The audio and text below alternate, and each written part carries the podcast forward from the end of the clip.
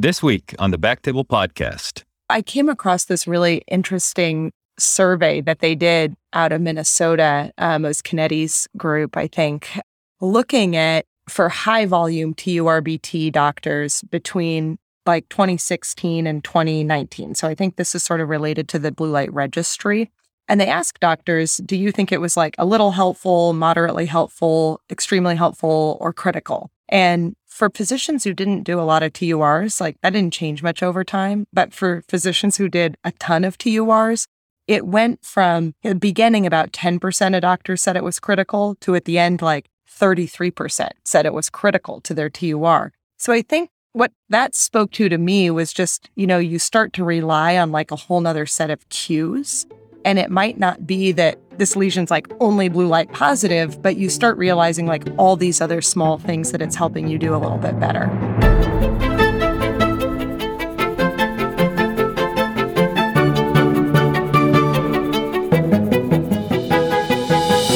Hello, everyone, and welcome back to the Backtable Podcast, your source for all things urology.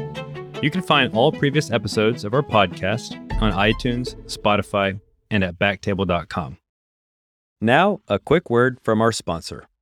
Since I had my son, paying down my med school debt has become my top priority. I remember holding him in my arms for the first time, looking into his beautiful little face, and just wanting the best future for him. With the Laurel Road Student Loan Cashback Card, my regular purchases earn me 2% cashback when I use it to pay down my student loans, which helps me reach my goals faster and plan for my family's future. Laurel Road for Doctors. Banking insights and benefits uniquely designed for doctors. See laurelroad.com slash doctor checking for full terms and conditions. Laurel Road is a brand of KeyBank NA member FDIC. Now, back to the show. This is Aditya Bagrodia as your host this week, and I'm very excited to introduce our guest today, Anne Schuckman from University of Southern California, where she is an associate professor. Welcome to the show, Anne. How's it going today? Great. Thanks so much for having me, Aditya. I'm really looking forward to talking with you. Yeah, absolutely. And I've had the pleasure of hearing you speak a little bit about blue light. And I feel like people maybe fall into two categories where this is new, intimidating, unfamiliar technology that they don't want to dip a toe into, or they're they're pretty facile with it. So I'm I'm kind of hoping that we can get some content out for the full spectrum of listeners. And maybe just to start out, tell me just a little bit about, you know, what is this technology if you if you're going to give it like your kind of 2-minute elevator speech. Yeah. So I guess the way I describe it to patients generally is that what blue light cystoscopy is, is a tool to try to help us find more tumors in patients' bladders at the time when we do TURBT. And essentially, it's just a dye that we put in people's bladders that's taken up preferentially by tumor cells. And when we look in with the white light, we may or may not see a tumor. And when we look in with the blue light wavelength, those tumor cells that have picked up the dye may glow pink. Perfect. So, an enhanced vision technology. And it's been around for quite a while. I feel like it kind of has gained popularity or interest over the last four or five years, but actually 15, 16 years is, is my understanding. Is that right? Yeah, it's I was actually looking that up when I was preparing for our discussion today. So Hexvix has been around in Europe since 2005. So we're really almost coming up to like the 20th anniversary of this. In the US, Cysview was approved in 2010. So we're a good 13 years into use by many providers in the States. Right. And absolutely. The group at USC, I think, has been on the front end of a lot of the clinical studies, early experience. And maybe just kind of jumping into it, for me, simplistically, when I think about non muscle invasive bladder cancer, the two outcomes of interest are recurrence and progression. And then, you know, of course, when it comes to muscle invasive bladder cancer, keeping people alive and not recurring. So, do you just have like a ballpark number in your head from, you know, when you're talking to patients or meta analyses. What is the impact on recurrence all comers? And we'll get into the maybe the details a bit more. Yeah. So, I mean, overall, we know that we pick up about 20% of tumors with blue light that we don't find with white light. And so, the way I think about it is if we don't find them with white light, those people are essentially bound to recur. And so, I think that we can decrease that recurrence risk you know, probably by about 15 to 20% with blue light cystoscopy. Progression's a little bit trickier, and that data's been all over the map with blue light cystoscopy. So I don't tell patients actually that we will necessarily impact progression of disease, although there are several meta analyses that suggest that we do. That's my interpretation as well. I know there's a study in bladder cancer looking at progression rates and it approached significance, but I'm a little reluctant to jump into we may actually impact your ability to not progress. And, I, have kind of actually, even over the course of my relatively short time as an attending, I've come to appreciate the impact of decreasing recurrences. When I started out, I say recurrences are inconvenient, progression events are dangerous. But I kind of feel like every trip to the OR in an older population, an infirm population, is always there's a risk, there's the anesthetic, there's the whole to do of it. So my interpretation, you know, 15 to 20% decreased number of trips to the OR is absolutely worthwhile. How do you kind of see this? Yeah, I think that's the way I approach it. So I think with blue light cystoscopy, if we think about all of these patients who just have repetitive anesthesias, repetitive resections, which, you know, may or may not show cancer, but at the same time lead to impacts of scarring in their bladder and potential bladder dysfunction over time. You know, the less times that we're feeling the need to complete a biopsy of someone's bladder, potentially, I think that's important. So I think that's one aspect that's really helpful. I also think just the sort of psychological impact of recurrent disease is hard on patients. And so if we can limit the number of times that we're having to tell them that their cancer is back, I think that there is a huge impact of that for patients. I also think if we can do a better resection the first time and not necessarily have to do another resection, we can avoid some of the morbidity of upclassifying patients as somebody who recurred and now might get intravesical disease as opposed to just being managed with surveillance cystoscopy. Excellent points, all of those. And when when you think about more complete resections, I know this hasn't really been a focus of blue light technology, but do you have any opinions on the role of blue light for invasive disease? Like, i.e., are we able to potentially get a more complete TUR that's going to contribute to them ultimately being, say, pathological T0 at cystectomy? Or are we able to, you know, really clear them out in a, in a big way prior to chemo radiation? Yeah, that's a great question that I we have not looked at. You know, I think that if somebody has what appears to be a, you know, a large T2 tumor at the time of resection, that's actually a time when blue light isn't necessarily indicated. So if we're doing, you know, a cystoscopy in the office, you see a big tumor, you're probably not going to book that patient for a blue light. That wouldn't be the target population. We did just look at the data looking at patients undergoing re resection for high grade TA and patients with high grade T1 who initially had white light cystoscopy versus blue light cystoscopy. And so this is getting a little bit to your point. Looking at the patients with high grade T1 who underwent ReTUR, there actually wasn't a huge difference in the rate of persistent disease at the time of re-TUR in patients who had white light and blue light who had high grade T1 up front. That number did kind of approach significance, so we probably are doing a little bit better job, but it wasn't significant in the database. Where it really is significant across multiple studies is looking at the rates of carcinoma in situ. And so, as a clinician, I think this is really where blue light has the potential to shine kind of in, multiple ways. One, in upfront TUR in terms of kind of getting your staging right up front. Two, in follow ups. You know, three, even after intravesical therapy, which are all places that are really hard and where carcinoma in situ presents such a challenge. Yeah, that's interesting data. And you know, I'd be kind of curious to see how many of those patients were initially resected at USC, for instance, or at high volume academic centers than the community, because I like, I'm sure you've got so many patients that had a complete TUR somewhere else and they come in to see you and their bladder's chock full of tumor. Right. Absolutely. So I think that's a little bit hard to parse just in the raw numbers with that. Well, maybe we just dive on into it. So patients with gross hematuria, CT scan, there's something in the bladder. Are you going to look into their bladder in the clinic prior to going to the OR, or are you typically that's pretty suspicious for a tumor? Let's go straight to the OR, save you a little mini invasive procedure. Yeah, you know, I mean, I'm kind of traditional in that way. I definitely still want to look in the patient's bladder in the clinic. And I think actually there's a couple good reasons for that in my mind. One is that I always tell patients, you know, I kind of want to know what I'm getting myself into in the operating room.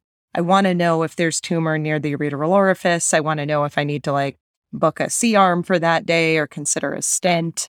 I also think it just helps in counseling the patient right there from that very first day, as far as kind of the road you see them going down and what their prognosis might be. So I definitely scope people in the clinic before taking them to the OR. And that's a white light cystoscopy. And, and I will say that's a white light cystoscopy because we haven't even really talked about like blue light flex in the clinic, you know, so that's a whole nother topic. Hopefully we can have a chance to talk about. Totally. Oh yeah, it's on it's on the to-do list. All right, so you get a look, you get a lay of the land, make sure it's not just something super offensive.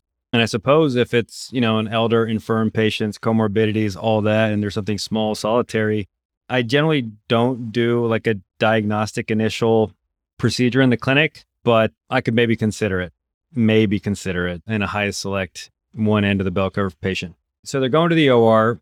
And, you know, generally it sounds like if it's some whopping tumor, clearly muscle invasive, maybe the role of blue light is somewhat limited. But apart from that, how are you kind of deciding who gets it or does everybody get it? Yeah. So, pretty much at USC, or at least in my practice, everybody gets blue light. And there are a couple of reasons for that, honestly. One is, you know, maybe scientific. As we mentioned, I think that picking up the carcinoma in situ is really helpful. So, you know, you may see that papillary tumor in the clinic, but we know that we pick up about 20% more tumors with blue light, many, many of which are carcinoma in situ, which just has such a huge impact on prognostic information for the patient. So that's one reason. The more practical reason is that changing the workflow for each patient is really hard on our system, you know, so not only the residents, but for the nursing staff, et cetera, I think it's actually a lot easier if we just are most of the time doing blue light. So I would say, you know, 80 to 90% of my TURs are blue light, probably 90%, with a small percentage where that's not what's going to happen that day. Yeah, I agree. I think just kind of doing it, making it part of your workflow. We'll talk about de novo and recurrent and surveillance, et cetera. But I feel like it's rarely uncomfortable for the patients. I think they generally prefer it. I have patients left and right that ask for it. Well, yeah, you know, and and actually, you know, uh, they did that patient reported outcome study looking at blue light, and they found out that about ninety five percent of patients who had had a blue light once were requesting it going forward. So I don't think that little nuisance, and this is Angie Smith did this study, um, you know, so I don't think that the issue of having a catheter in or having the Cysview instilled was considered too burdensome for patients. And I think that generally, even just to, you know, patients talking to me, it's, it's the sense that, man, if you even have like a 5% chance of doing a better job in there, and I'm not really going to have any downside to that, you know, why wouldn't we use that technology? Sort of, you know, why wouldn't you be as unblindfolded as possible when you're doing my surgery? Fair. Yeah, I think the downside is extremely small and they're getting a catheter and, you know, somewhere in the next hour or two, they're either going to get a rigid cystoscope or a flexible cystoscope. So, you know, exactly. in, that, in that sense, it's not that much worse. No. All right. So let's just say you don't have blue light at your particular institution, and this is something that you're interested in. So maybe I'll give you my like ultra simplified iteration. So there's a there's a medication, Cysview, and that's got to go into the bladder for what about an hour to three hours dwell time? Thirty minutes to an hour minimum. Right, and practically I mean, for the OR, it's a no brainer. They're coming in a couple hours early for pre op. And I would just make sure it's ordered, get it in. And even if we go back by the time they get anesthesia induced position, so forth, it's you're pretty much kind of there. Absolutely. All right. So there's a medication that's Cysview. And then there's the equipment, maybe the equipment in some quotation marks here. So let's just like break it down. What is this like specialized equipment that's required to actually make it happen? Yeah, so so I actually went through this process at LA County Hospital of kind of trying to convince the system there, as you as they will, to adopt blue light. So you know, so the medication is is easy. That's going through pharmacy at most institutions, and the equipment is really a cystoscope and a resectoscope. You know, just like anything we're all used to using. For better or worse, the approval, the FDA approval for Cysview is tied to Karl Storz equipment at this point in the U.S., and so you've got to have a Storz tower and you've got to have a Storz blue light cystoscope. And there's no other companies that make compatible equipment at this point. But as far as the urologist sort of end user experience, the Karl Storz resectoscope is exactly like any resectoscope that we've all used for our whole career. It's just like any resectoscope. You know, has a white light mode that's just like a normal scope, and then you just flip the button into the blue light mode, and you know you're able to toggle back and forth as you work. It's not something that you need any nursing assistance to do. It's just right there in your hand um, and very easy. And, you know, my understanding of the cost of a system, if that's something we want to get into at all, is I think it's a between like eighty to hundred thousand dollar investment for an institution. Yeah. And so we're actually thankfully got it approved here at UC San Diego, which I'm excited about, both flexible and rigid sets at our two major flagship hospitals. So we, I've also kind of gone through it. And at the end of the day, it's not rocket science. And I, I would imagine that certainly people in private practice are more facile and adept with this process of getting equipment than typically academicians are. But it's, you know, it's a proprietary light box that's going to give you the wavelength, et cetera, to kind of give you the right thing. Then you've got your image generator. And at the end of the day, you can use a tower that already exists in the OR. You can buy a Karl Storz tower. There's the kind of bells and whistles, if you will. You know, you can have like a bare bones resectoscope set, or you can get a bit more, and it lands right in that eighty to one hundred twenty thousand dollar range with some discounts if you bundle it, get a couple of sets. And I do think it's probably not a bad idea to have a couple of sets just in case one malfunctions or things along those lines. Yeah, we've had all kinds of issues, you know, over the years. We find that the cords are the biggest problem that we have. and so I recommend always having several cords in the room at any time when you're doing one of these cases. But yeah, I mean, I think that for the nursing staff in the OR, one of the things that's nice is that the setup is really similar to what they're used to. There's really nothing special. This is with the rigid. You know, the, the flex in the clinic again is a little different than what we're used to as a with the flexible cystoscope but it's not dramatically different to the point where people would need retraining. Yeah, great. So the so the medication's safe. It's almost like an inert substance, and we can talk about this in the clinic setting. But many times, if I have any inkling that I might be doing a bladder biopsy fulguration in the clinic, I'll oftentimes just put in some lidocaine along with it.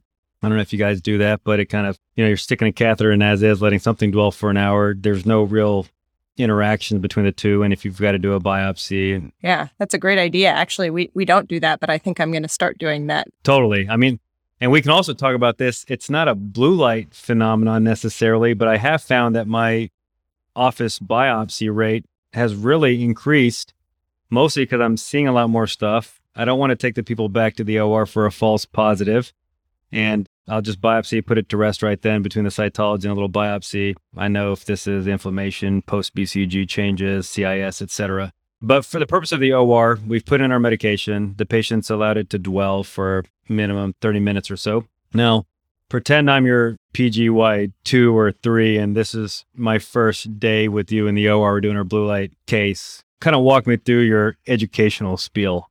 Yeah, so I think there are a lot of sort of potential pitfalls with the blue light. And I think there are some tricks that are helpful. So the first one is when you first put in your scope, I think it's pretty important to spend some time, however you want to do it, sort of washing the cysview out of the bladder. And you also have to be pretty careful that when you're putting in the scope, you don't get a lot of bleeding from the bladder neck and prostate. So the reasons for that are if you have a lot of cysview in the bladder, a lot of urine in the bladder, everything's just going to kind of look green when you look in the bladder. And you're not going to see that nice definition. Really, you're not going to see much at all. White light will look normal, but on when you flip into blue light mode, you'll just see a lot of green urine. So the more you can irrigate that out, wash that out, try to get the urine out, the better the discrimination between normal tissue and really pink tumors will be. And I always tell the juniors that it's like the trick, like you let them do the whole case. Then at the end, when everything's washed out, the attending takes over and the visualization's perfect. So that's one of the tricks. Second is the blood in, in the bladder. So if you have a patient who's really bloody, in general, blue light and cysview is just like not going to be that helpful. So whether it's a radiation cystitis patient where like you distend their bladder and they're just bleeding everywhere, or somebody where you you know you get a lot of bleeding right up front from the prostate or even from a tumor, the blood just makes everything look really dark with cysview. So it kind of limits the contrast between, you know, like the normal and the pink. So just taking the time, I think, to really like make sure your bladder is pretty clear is helpful. Then the third thing that I like to do is really right at the beginning before you get too crazy with resecting, I like to make sure that I do like a full white light cystoscopy and a full blue light cystoscopy. And that's mostly because of the bleeding. You know, once you start mucking around a lot, then your visualization may be limited. And so I'd like to kind of say, okay, that's where I note the blue light positive lesions to be, kind of toggle back and forth with white light and make my like mental map of the bladder. So I know where I want to biopsy sometimes you can slough off like some of the urothelium with the, you know, irrigating out tumor or whatnot. And so I like to kind of decide up front what I think might be blue light positive and not white light positive in particular. Yeah, that's super helpful. One of the things that I think many times is a bit hard to sort out is the impact of tangentially looking at a tumor. Like the trigone always looks pink and it always you know, it's hard to say is this tumor or not. And, you know, when you look at the lateral walls of the first go, there's always some tangential, or, or certainly they've got cellules and diverticula, the perimeters of those will many times light up. Any kind of techniques and maneuvers to minimize that or help interpret that? Yeah, I mean, I think there's a couple things. One, just experience. So, I mean, everyone I've ever talked to who does a lot of blue light says just like anything, you get better at it over time. You know, like you really do learn to recognize, like, okay, that's real, that's not real. You know, you mentioned like the bladder neck and trying to figure out that tangential view. So I think time is one. But two is if you see a lesion, it's really helpful to almost scan across it, scan back over it, and really look at where the pink or the blue light positive area is and see if that area is like a stable edge as you move or whether as you move is the whole pink moving with you because you're just kind of moving your tangential view. So I think that can be really helpful, especially when you're looking at something near the bladder neck. Yeah, I think that's a great technical point. And I also think you mentioned earlier, you know, CIS is really a major opportunity for us to improve but I'm convinced that some of those kind of peritumoral early dysplastic changes that are, you know, somewhere in their dysplasia, atypia journey to becoming a tumor, and it may very well be a low grade tumor. Those, I feel like you can visualize them. Now, whether that's because the tumor is slightly raised and it's a more of a geometry thing. Do you have any thoughts on that, Anne? Yeah, it's interesting. I feel like I've maybe changed my view on that using Cysview a lot because you toggle back and forth all the time. So I think that it's hindsight's 2020 with everything. So if you're looking at something and you're like, oh, that's blue light positive, and then you look back and you're like, oh yeah, well, I actually kind of can see that with the white light. So it makes you a better cystoscopist in general, I think. And then I think that if you're resecting under blue light, which you know, we do do, I think you can really see a difference in the way the tissue resects, if it's tumor or not tumor, or, you know, that sort of fluffy, what you're talking about, like early, maybe they're going to call it early TA, or you resect it and you know, looking at that, that it's not resecting like normal bladder, but you might not have actually appreciated that with just a cold cup or something along those lines. Yeah. And I think you bring up a good point that early on, it's probably not a bad idea to send biopsies off as, you know, blue light positive only or blue light positive, just to kind of see how this goes in your own hand. Yeah. I mean, clearly you and I have drank the Kool Aid, so to speak. I've definitely heard people that are like, come on, I don't believe it. If you really look closely, this, that, and the other. So I, if you either have it or are going to invest in it, it, it's probably just like anything worthwhile to track your data and, and see how it actually goes. Yeah. You know, I came across this really interesting survey that they did out of Minnesota, um, it was Kennedy's group, I think, looking at for high volume TURBT doctors between like 2016 and 2019. So I think this is sort of related to the blue light registry. And they asked doctors, do you think it was like a little helpful, moderately helpful, extremely helpful, or critical?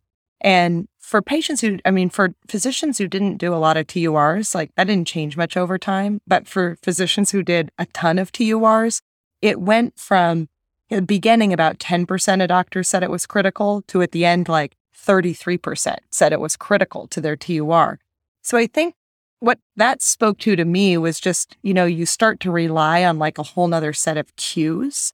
And it might not be that this lesion's like only blue light positive, but you start realizing like all these other small things that it's helping you do a little bit better.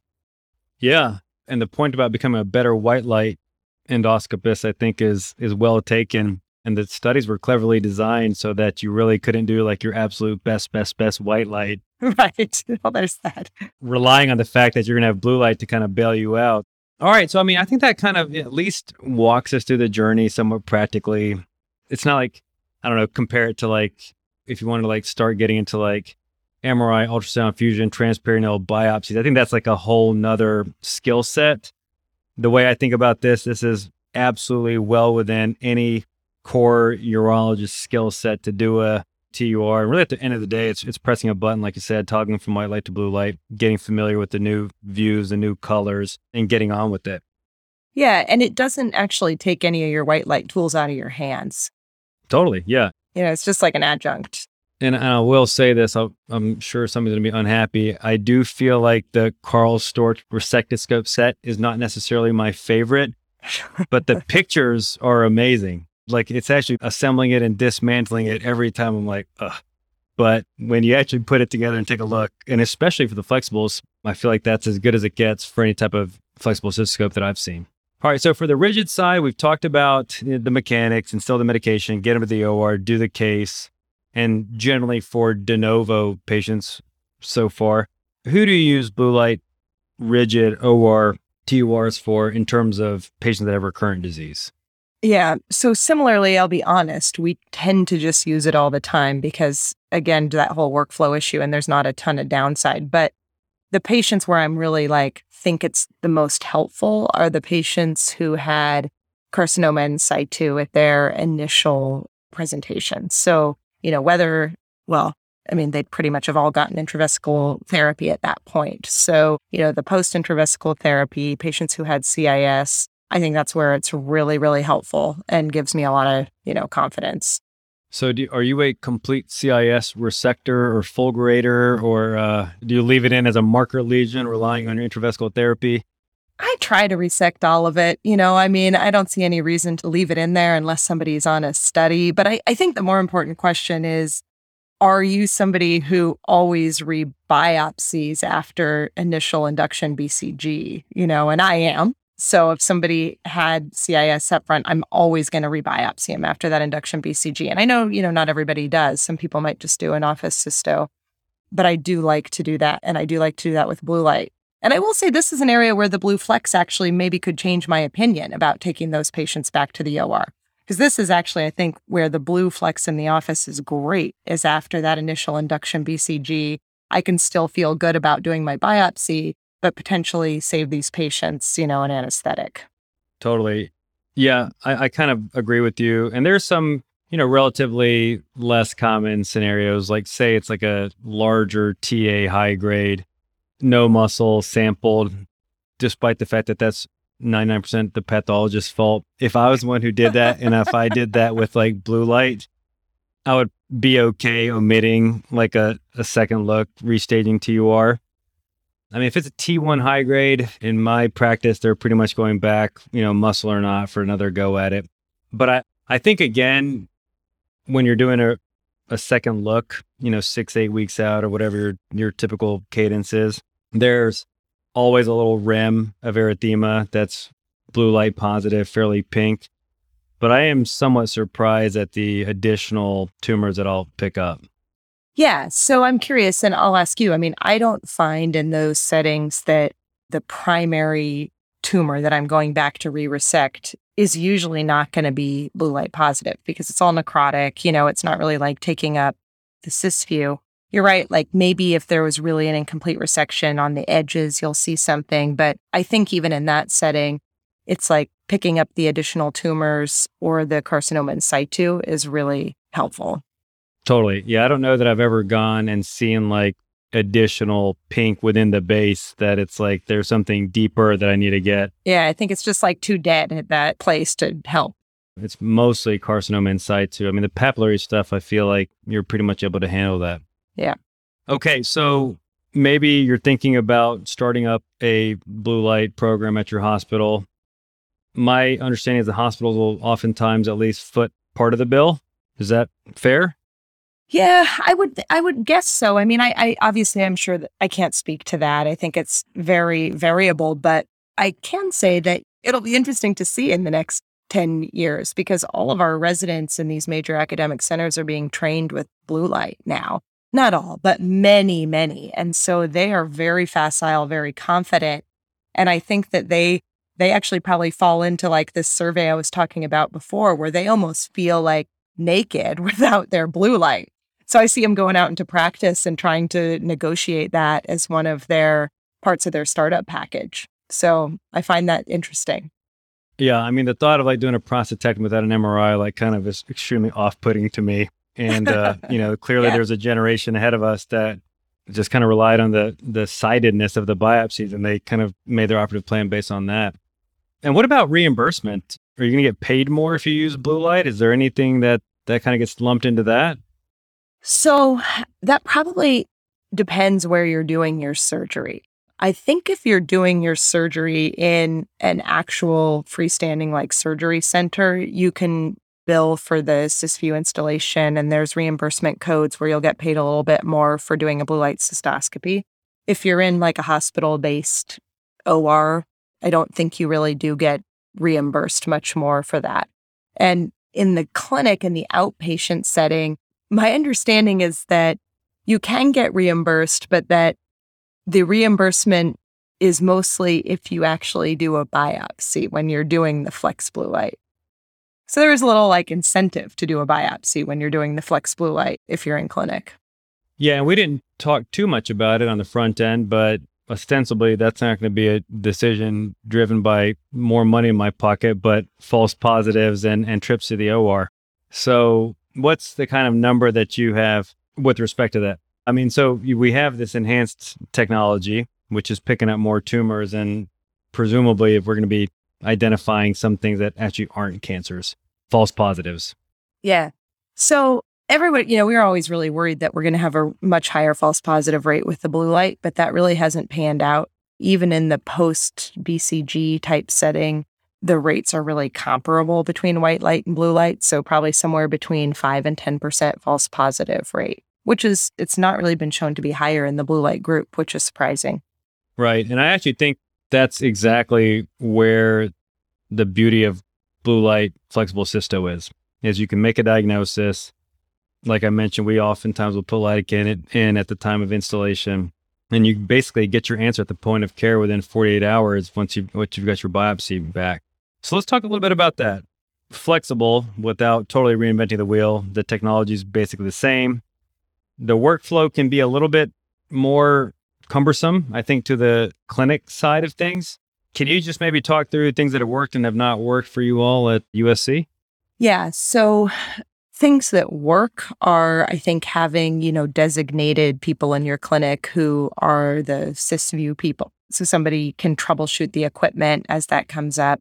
Two, you can't really put somebody in your cysto room and then put a catheter in and have them staying in there for an hour while the Cysview's in their bladder. So, you know, we instill the SysView and then patients generally can wait in the waiting area during that dwell time.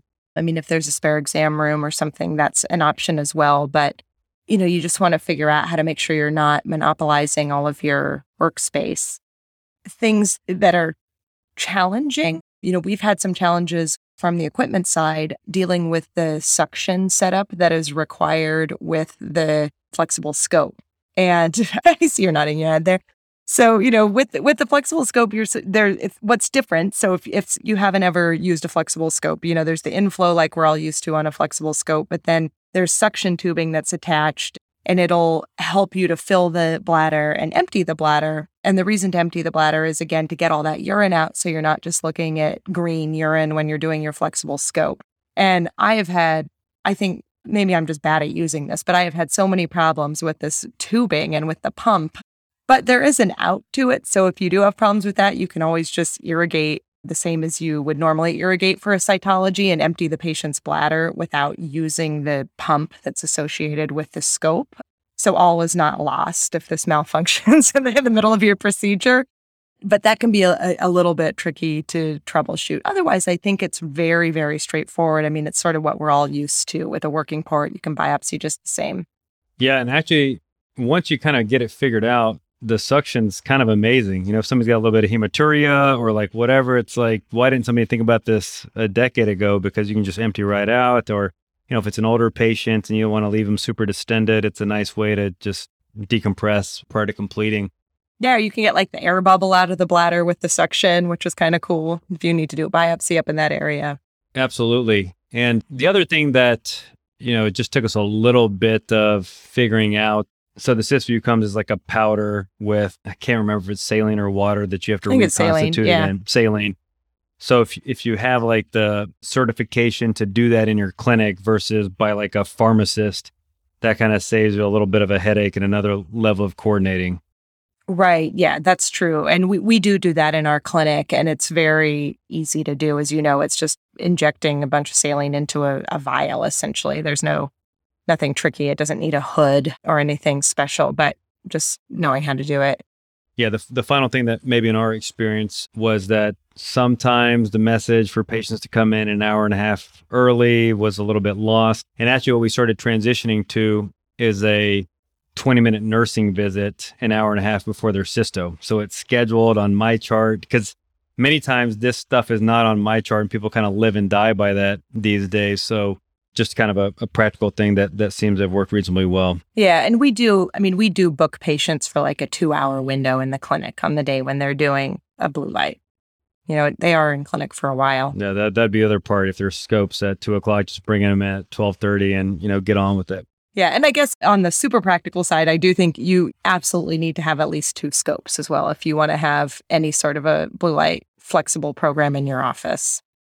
A, absolutely. B, I think if you're thinking about getting another scope, it's not like a blue light scope is limited to blue light. You can do cysto stent pulls or whatever else, you know, cysto Botox. I don't know if that requires, I don't do those, a special type of scope, but I don't see why you wouldn't be able to.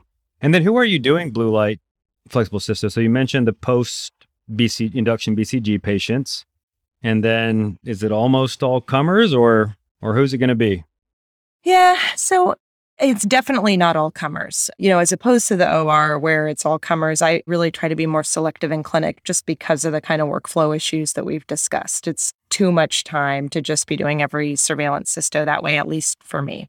So I try to use it in patients who have intermediate risk disease, you know, where they these patients who just have like the recurrent low grade tumors where kind of periodically we'll biopsy and fulgurate in clinic, you know, so I'll talk about it with them and uh, we'll say, okay, like next time let's do a blue light. We're going to plan on that visit. We're going to like take care of all of this stuff. So that's a perfect patient, I think, for for blue light to try to really get everything out at that one visit.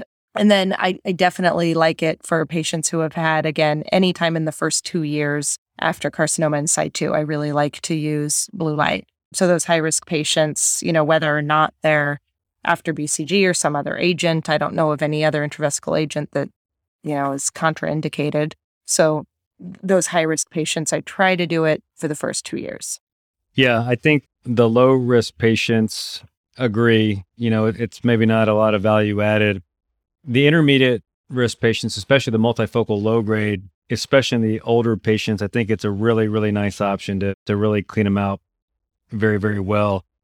And I can't take credit for this, but one of the things that one of my friends and partners, Yair Lotan, would do is actually when consenting them for cysto and possible biopsy and possible fulguration and possible intravesical therapy. So we would have gemcitabine ready to go. And if you, you know, if there's a couple of small solitary tumors, then at, at the same setting, just go ahead and instill some gemcitabine. And now they've really gotten a fairly comprehensive enhanced cysto plus gemcitabine to, to minimize their chance of going back to the OR. Yeah, that's incredible. I think that the, you know, the high risk patients, I, I kind of like it. I have, you know, we're set up to do a biopsy right there at, at the point of care. And if they end up being like a rapidly recurrent low risk patient, which actually transitions them into intermediate risk mode, it can work pretty well. Excellent. So, how do you kind of interpret blue light findings in the context of a cytology? Yeah, that's a really good question. And I think that kind of dovetails with the question of like, if you have a negative blue light, do you need to take biopsies? Which I think are sort of related questions. So the first thing is negative cytology, positive blue light. I, I would definitely trust my blue light more than my cytology. I tend to think it's, you know, more specific and probably more sensitive. So I, I would trust my visual interpretation more. Then the flip side of that, you know, so one of the, obviously one of the big indications for blue light is those patients with a positive cytology and nothing on white light cystoscopy. So that was sort of one of the really early kind of indications for blue light, where you can, you know, often pick up those extra tumors and you're really limited. Like you can't use blue light down in the prostatic urethra, you know, some of those other things. Yeah, I think that answers the question. I feel like most people that take care of bladder cancer patients that have a positive cytology and a negative white light cysto still pretty much believe that the bulk of those patients have something going on in the bladder. I'm not a big ureteral cath selective cytology person. I do think that once you've kind of effectively ruled out the bladder with blue light and with the upper tracts with like a good high quality CTU or an MRU, the prostatic urethra can be a nidus for tumor cells that are camped out. But once the bladder's kind of been cleared with blue light, I don't really feel compelled to do random bladder biopsies, for instance. Yeah, I think that that's probably so. In somebody who had a negative cytology, who I was doing a surveillance and they have a negative blue light, I definitely would not do random bladder biopsies. For somebody who had a positive cytology and a equivocal blue light or what I could have convinced myself, I would still do biopsies and I'd try to be as unrandom as possible. And but I still would biopsy in that situation. totally. Yeah. No, just to be clear, if it's like a stone cold normal blue light cysto, then I don't know that a biopsy is mandatory. But if there's anything, even if it's the trigone, and I kind of feel like it's probably tangential, those are ones that are still going to get my attention and get a biopsy. And generally, the bulk of the time, that's going to be in the clinic. Yeah, but I agree. I think a negative blue light is really pretty sensitive for ruling out something significant going on. I mean, a true blue light negative positive cancer biopsy has been exceptionally rare in, you know, all of the registries that have looked at blue light data. Yeah, and I think, you know, as things continue to progress between enhanced imaging, between maybe some newer exciting bladder markers, you know, potential we'll get to a point where we can really save the trips to the OR for high yield trips where patients really, really kind of need it. So let's just say I've only got about 120K sitting around and not 250K. And I've got to decide I want flex or, or rigid. Oh, yeah. Where, where would you start out? I'd start with rigid. I, you know, I think that getting your sort of comfort and facility with the technology with the patient asleep is always a little bit easier. I think that actually the flex can be somewhat trickier with the tangential views and you're flipping backwards. And I think until you kind of learn what blue light positive lesions look like, you probably interpret your initial flexes with a lot more false, sort of false positive, you know, interpretation. Well, th- this is fantastic, Anne, and I've certainly learned plenty. You know, I feel like if I wanted to start a blue light program, I'd at least have the nuts and bolts down pretty well to do that. Anything else that you'd like to share with the listenership? Any topics that that we didn't touch on in, in the course of our conversation? Well, I think that the takeaway message, you know, for me with blue light again is just that there's really no downside. I think, you know, from a patient perspective, from a user perspective, it's really easy. And it's, if you have access to it, I, I think it's a no brainer. Again, just to sort of use all the tools at, at your disposal. Perfect. Thanks for that, Anne. And you know, again, I, I, would venture to say between you all and a couple of other centers, you've probably got the largest experience in the U.S. So a lot, a lot of great input from you all. Thanks for spending the time. You know, we'll have to have you come back on to talk about any other number of things that you're an expert at. Oh, thanks for the opportunity. This has been really fun.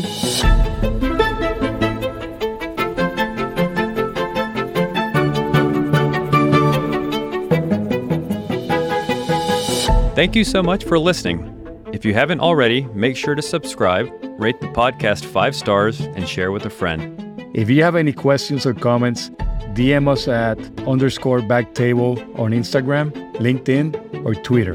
Backtable is hosted by Aditya Bagrodia and Jose Silva.